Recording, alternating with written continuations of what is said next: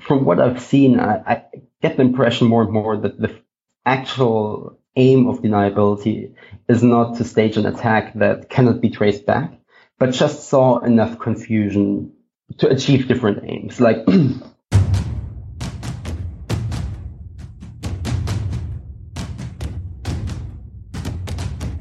You're listening to War College, a weekly podcast that brings you the stories from behind the front lines. Here are your hosts.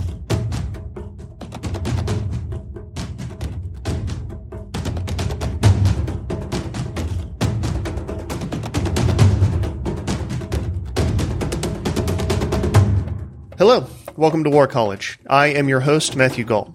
On September 14th, explosions rocked oil infrastructure in Saudi Arabia. Houthi rebels in Yemen claimed responsibility for the attack, and the early headlines stated that the rebel group had attacked the kingdom with drones. As always, the truth is more complicated. It's a story of cruise missiles, Iran, and open source intelligence. And it's also a story where how we know what we know is just as interesting as the story itself. With us today to help untangle all of this is Fabian Hinz. Hinz is a research associate at the James Martin Center for Nonproliferation Studies in Monterey, California.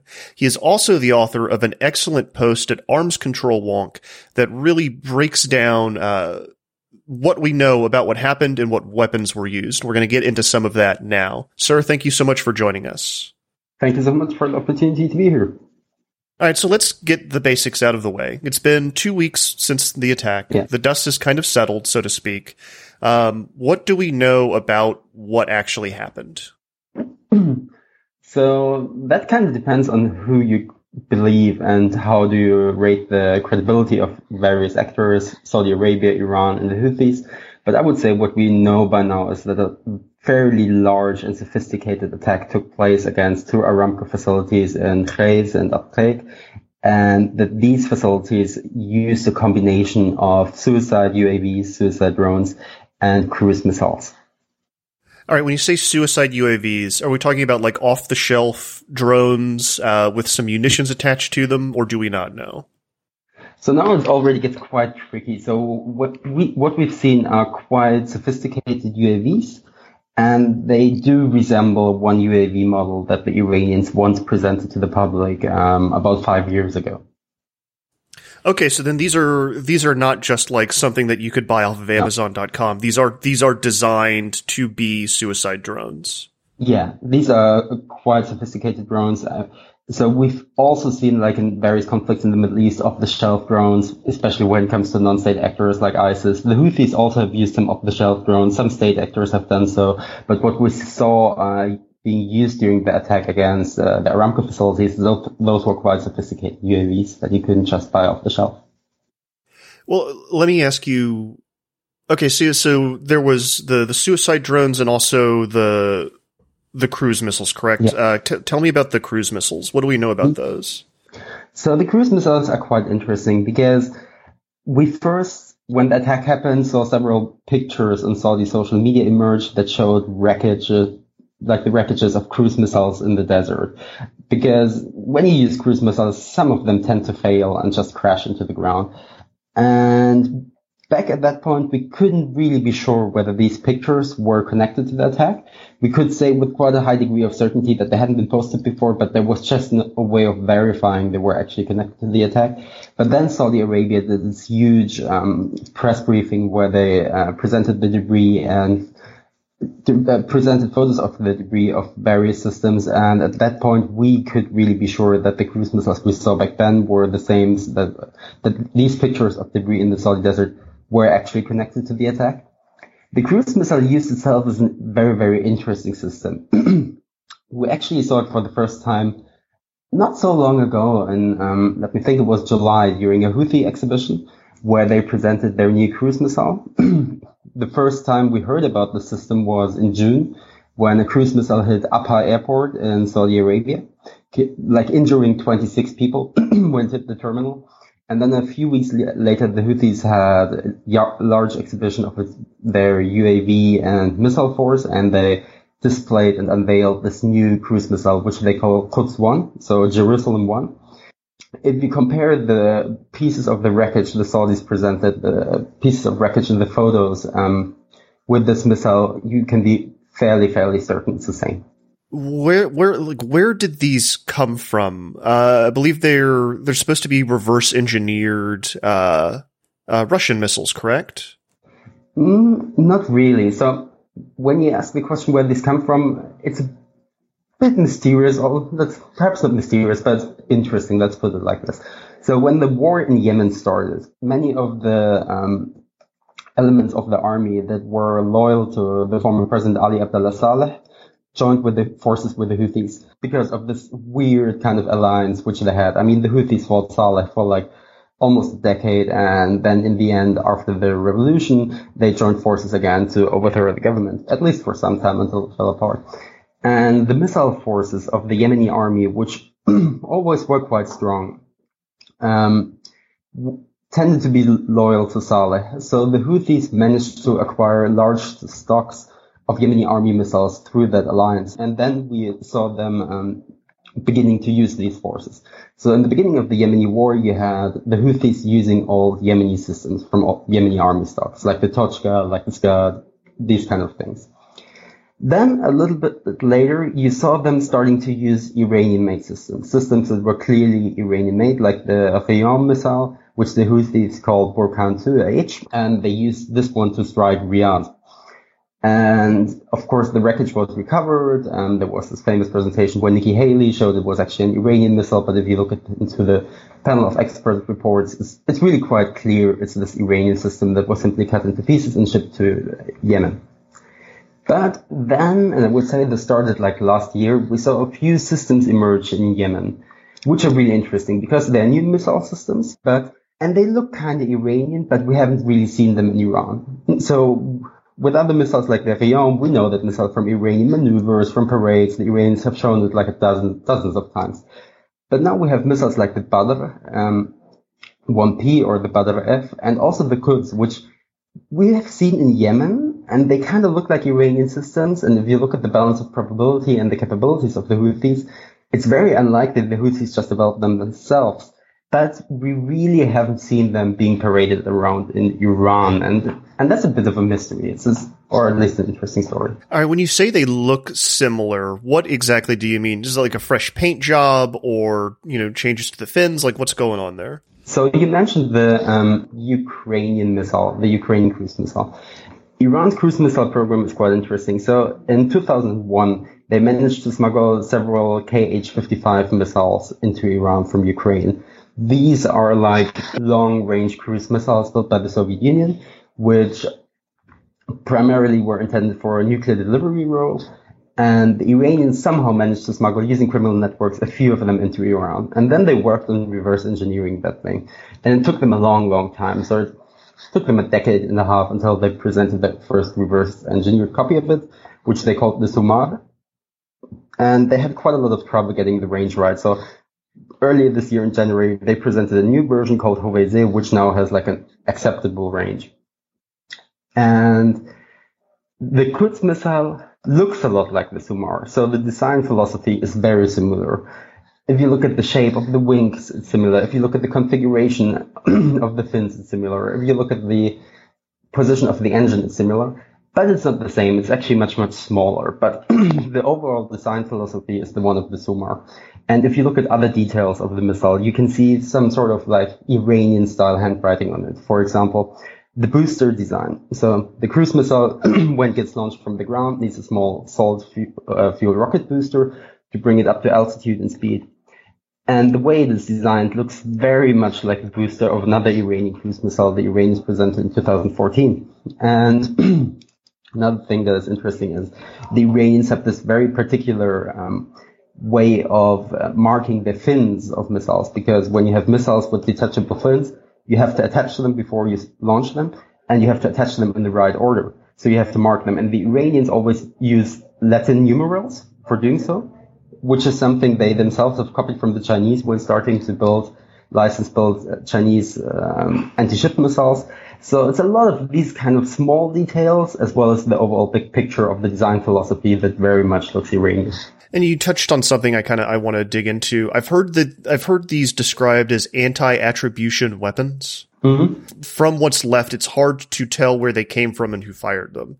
Uh, is that is that true, and is that by design? Um, that is a very good question. I would say that's a hypothesis that sounds very reasonable because there is no reason for Iran if they have developed this cruise missile, and there are some indications they have, um, to not show it to the public. So it's not a very provocative system compared to what the Iranians are having. So the Iranians are having, for example, the Khorramshahr missile, and then never showed it for like a, uh, more than a decade. But you know, it was because the, that missile's range is quite large, potentially beyond 2,000 kilometers. So it's a quite provocative system. And them keeping it secret makes sense. But with like the Quds, they could just show it if they wanted to. So there must be a reason for them not doing it because the Iranians are usually quite keen on showing off their missile capabilities.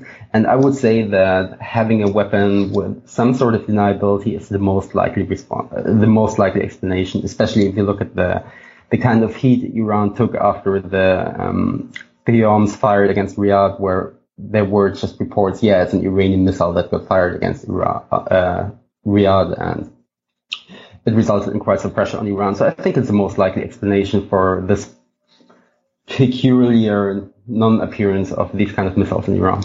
All right, let's let's back up and go the big picture for a minute. We've kind of got these three players, right? Iran, Saudi Arabia, and and uh, the Houthi rebels. I would add another one. I would add uh, Ira- Iraqi Shia militias as well, especially Kataib Hezbollah. Okay, well, perfect. Let's. What are all four groups saying about this attack right now? The Saudis are basically saying this attack did not originate from Yemen. Um, the Iranians support the Houthi claims, and the Houthi claims uh, are that they have launched an attack using drones and using a few new kind of systems. It's a bit vague, to attack these facilities. The Houthi claims are particularly interesting because they're not very credible. So when the Houthis first talked about this attack, they talked about 10 drones, which is way too little for the number of impacts you can see on satellite pictures. Then they had another press conference where they said, um, where they kind of tried to talk about some of the doubts that had emerged after the attack, where they said, yeah, we have this new drone with this incredible range and we haven't shown it to the public yet, and that's what we use. They didn't really specifically mention cruise missiles. They showed some fake pictures, which allegedly were taken by their intelligence agents inside the facility as a preparation, an alleged uh, UAV reconnaissance picture, which also was alleged uh, pre-attack recon. So the Houthi claims don't really live up to scrutiny.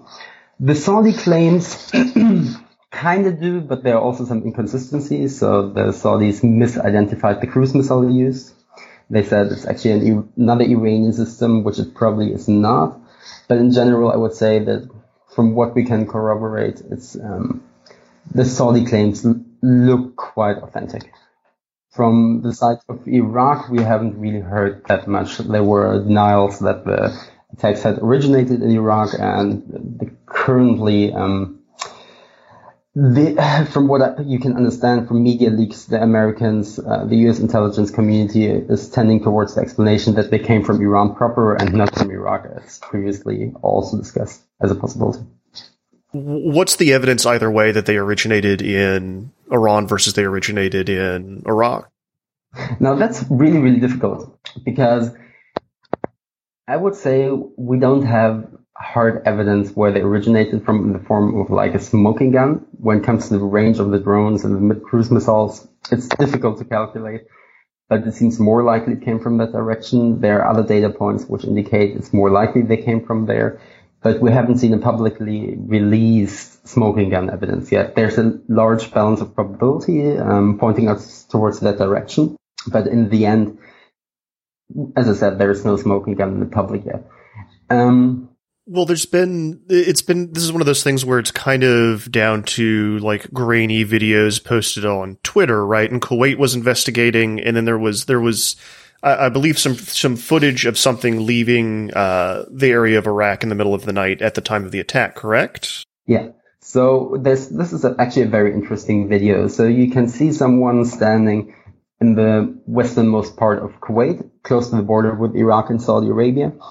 And there are these things flying overhead and he's saying like, oh, what's this? Is like, um, it's almost like a plane, but it's not like a plane. It's like rockets or something. And you can hear what sounds like a jet engine. And the problem is, so when you, let's assume this attack, attack was launched from either Iraq or Iran. There's a high probability that some of the systems might fail. So you really wouldn't want them to overfly heavily populated territory, and you really wouldn't want to have them um, fly over um, airspace that is also quite well guarded, at least in some parts when it comes to Kuwait.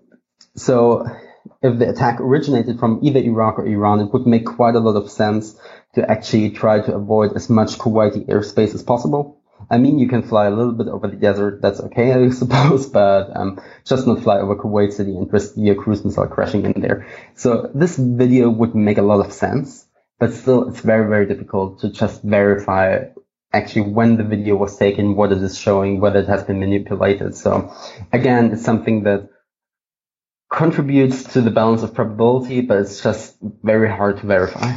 All right, War College listeners, we're going to pause right there for an ad break. We'll be right back after these words from our sponsor. Thank you so much for listening, War College listeners. Welcome back. We are here with Fabian Hinz talking about all that stuff that's been happening in Saudi Arabia recently. It feels like, and, I've, and I think that this is something that is kind of a recurring theme on this show and something we've talked about. There is a point at which the confusing nature of the attack is the point. Not being able to quite pin down where it came from and who it came from is part of the point. Yeah.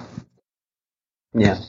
So this is this is really, really difficult, especially as a researcher, because let's say you're having this attack and there are people saying, yeah, it originated in Iran or Iraq, not Yemen.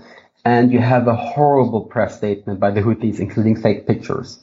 You have images of this debris emerging in Saudi Arabia. You have this video over Kuwait. You have the Saudis saying, yeah, if you put the debris of the failed cruise missile cells um, and the line, it all points towards the north. The impacts are pointing towards northwest, which would be the direction if you invade Kuwait. So you have all of these data points, which on themselves, like by themselves, are no smoking gun, and it's incredibly difficult to verify some of them. But when you put them all together, it kind of makes a lot of sense that they came from this direction. And when what you said, I think is true. I think it's very interesting in this regard to think about deniability, because when we think about deniability, we usually think like, deniability, like deniability when it comes to a murder. You're going to court and you cannot be convicted. But that's not how deniability works in politics, especially in the Middle East. Uh, from what I've seen, I, I, get the impression more and more that the actual aim of deniability is not to stage an attack that cannot be traced back, but just saw enough confusion to achieve different aims. Like you might be able to conclusively prove the attack came from Iran, but it might take an investigation that takes like a month and then the pressure is already gone, the news cycle has moved on and these kind of things. Then you have a lot of people in Western countries who feel they need to act if that's really what happened, that Iran launched a direct attack on Saudi Arabia, but really don't want to. And this gives them breathing space. This idea of, let's say, instead of having to come up with a response, they can say, well, let's first have an investigation and then things move on. And you have a lot of people who are just very, very skeptical of whatever the US uh, intelligence community and the US government is saying, for whom the Iraq War 2003 is still the main reference point. So when you give them a little bit of material to work with to have doubts, it also works. So this kind of very, very inept uh, deniability can still be incredibly useful politically. It almost seems, and I know we're kind of in speculation territory now. It, it almost seems as if, actually, you know what? Let's back away from speculation territory. Let me ask this question: What is, or what do we know about the connections between Iran and the Houthi rebels? Mm-hmm. so again, this is a very, very complicated topic. So when you look at the Houthis, how they emerged, they emerged in the 1990s basically some sort of Zaidi um, identity politics. So Zaidi Islam in northern Yemen is a branch of Shia Islam, but it's quite distinct from the 12 Shia Islam that you have in Iran and southern Iraq and Lebanon. And in the beginning, there were connections to Iran. So people would go to Iran for studying and these kind of things, which is also quite normal because Iran is a huge center for Shia teaching and Shia learning. And there apparently also was some material support, but it was quite limited.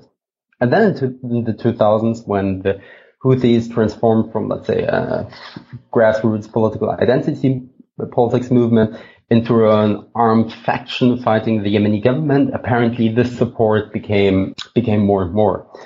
And both Saudi Arabia, which already um, was very afraid of Iranian influence at that time, and the Yemeni government under Ali Abdullah Saleh were very, very keen on exaggerating this Iranian influence.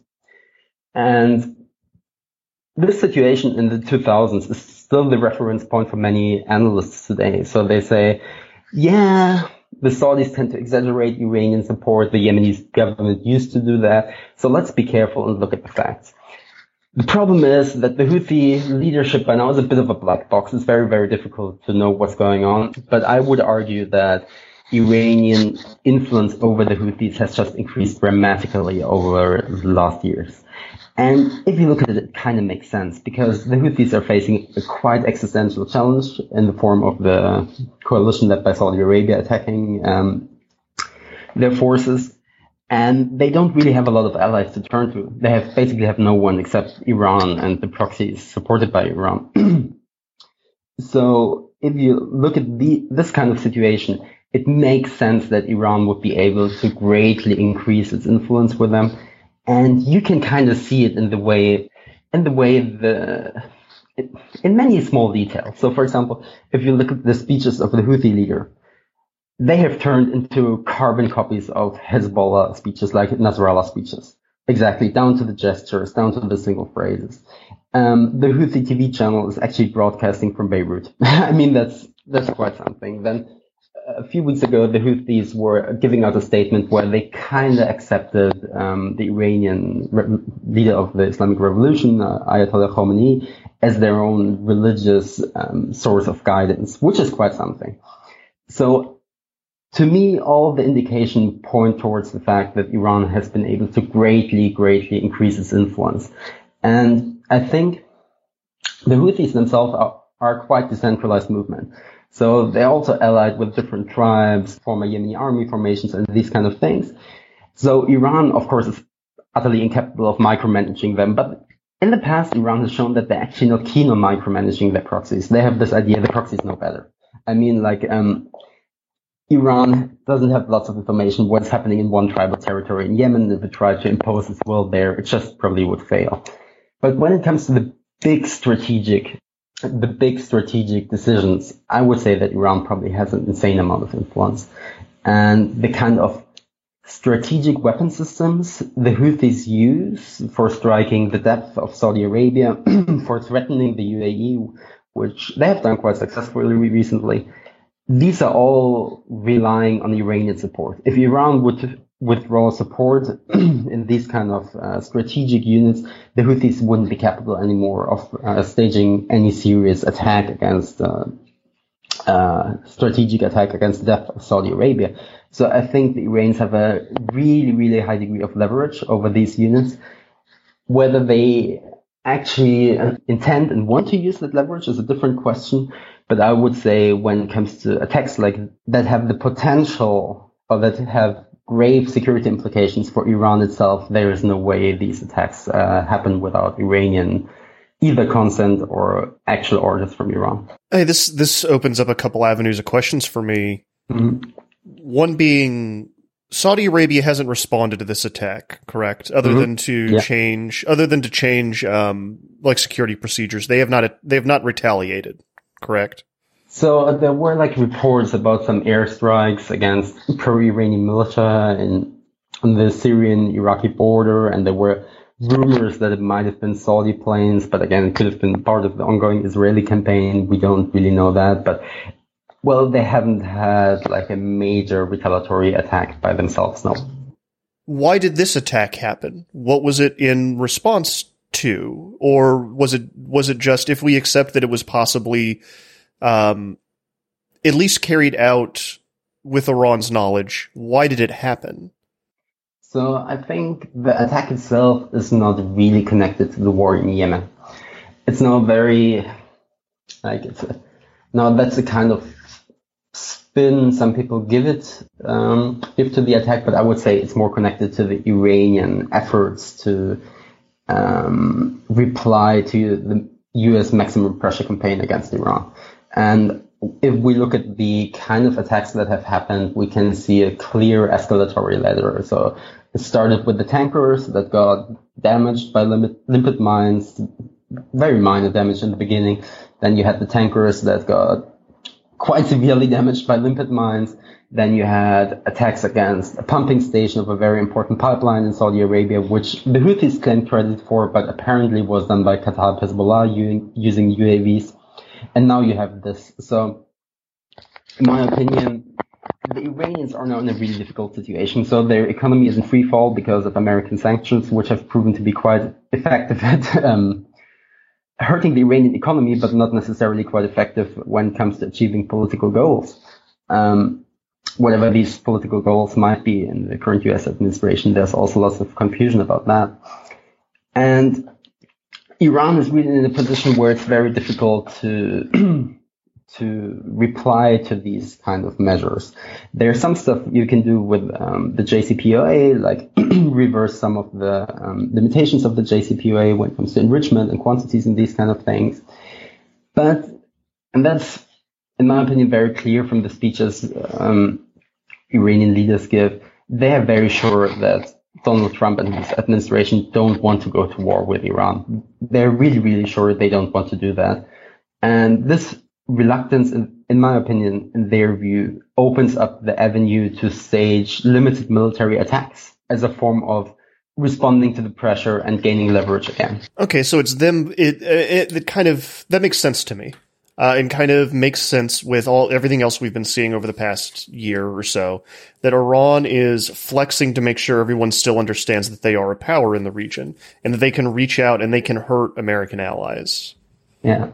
The other thing that I find quite interesting is is when you listen to the speeches by Iranian leaders, they they seem to have this impression, and they're probably not wrong about this, that Donald Trump is not a traditional politician, but he's more of a businessman. He thinks the way he sees the world is less um, in terms of strategy, geopolitics, or something, but in a very his analytical framework is very very much the one of a businessman. And they have this idea that if oil prices rise high enough, that might threaten his reelection. And I have the feeling they really think that this is the way, this is the threat they can also use to really gain leverage over Trump and scare him to some degree. And all of the attacks that happened follow a certain strategic logic. So when you had the tankers attack off Fujairah, Okay, well, let's first look at like how does Saudi Arabia export oil? Like they can export it through the Persian Gulf, and Iran can cause havoc in the Persian Gulf. That's using its uh, asymmetric naval capabilities, anti-ship missiles, and stuff like that. Naval mines, mini submarines. That's quite clear to everyone. Um, but they have a few other options. They can use this pipeline, which which got attacked. They could use uh, the port of Fujairah and the attacks against the tankers happened there. And all of these attacks seem to follow the logic that Iran wants to demonstrate that it can really, really mess with Saudi oil exports if it wants to and really damage them. And the latest attack went a little bit further probably. It did not only show that Iran could do it, but Iran already did it to some degree. So I would say it's um, trying to gain leverage through limited military measures, but also trying to leverage Iran's capability to disrupt oil flows by, by showing they could do it on a much more much larger scale than they have done so far. And uh, it also shows and this is maybe a question I should have asked earlier, but I, but we can jump into it now. It also shows the weakness of Americans' Patriot missile defense systems, right? Because what were they doing when these attacks happened? Mm. So there are a few issues to that. So the first is that they were not really expecting an attack coming from the north, at least not one that is so massive. So they were not really um, defending against that. The other thing is it's very, very difficult to defend against a combined cruise missile and UAV strike. I mean, these systems can just change course. Unlike most ballistic missiles, they can just change course very easily. Um, they can evade lots of defense systems. And in a country as large as Saudi Arabia, it's just very, very difficult to, to defend against this kind of threat. Um, you basically need some sort of point defense with low flying cruise missiles and UAVs and putting that all over Saudi Arabia is basically impossible. So you have to focus, concentrate it on, it on vital facilities, which the facility in Abqaiq pretty much was. So it's still a failure but we also shouldn't underestimate how difficult it is to defend against these kind of attacks. Uh, speaks to another question. This is like betraying my ignorance of weapon systems. Um, when we talk about suicide, uh, suicide UAVs and cruise missiles, uh, th- what's really the difference between them? Mm. They're because they're both basically re- remote controlled munitions, right? Yeah. Um, that is actually a very, very difficult question because these people would always say like suicide drones are a poor man's cruise missile, and that's true to some degree.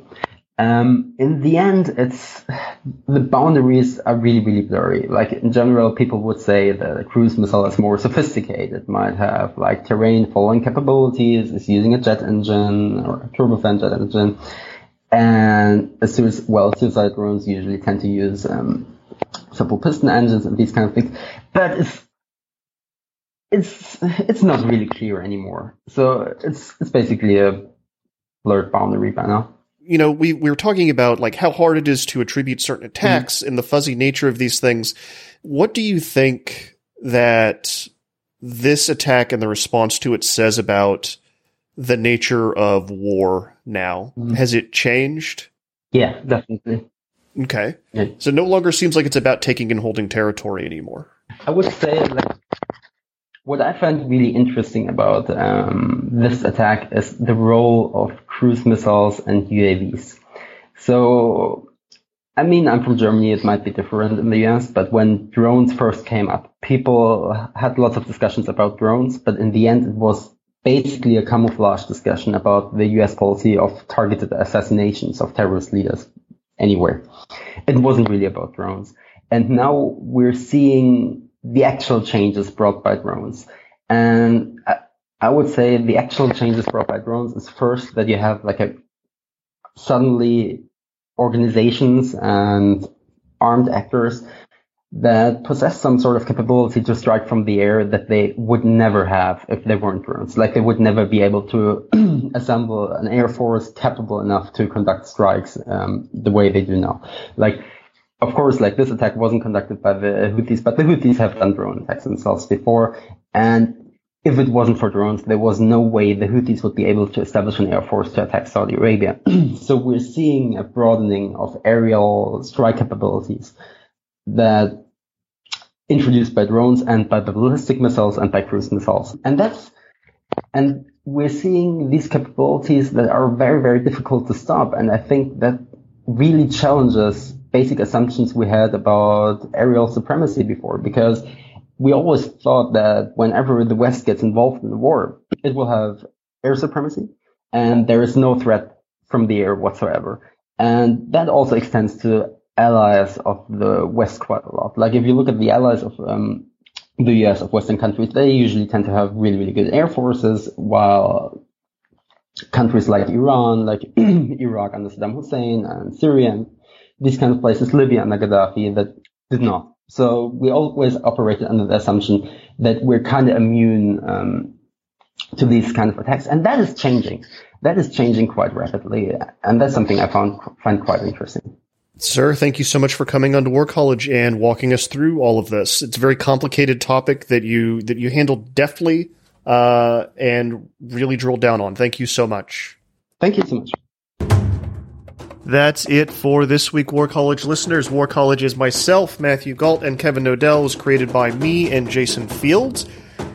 If you like the show, please subscribe to us on iTunes. We are available just everywhere Spotify, Stitcher every single platform you could possibly imagine. Uh, leave a comment wherever. It helps other people find the show, and we do like hearing from the audience. We are on Twitter at war underscore college. Coming up, Uh, many interesting conversations. Marty Skovlund Jr. is coming back to the show. He's just back from Europe, where he's been talking to uh, American Special Operations Forces as they train for a very different kind of threat. Next week on War College. Stay safe until then.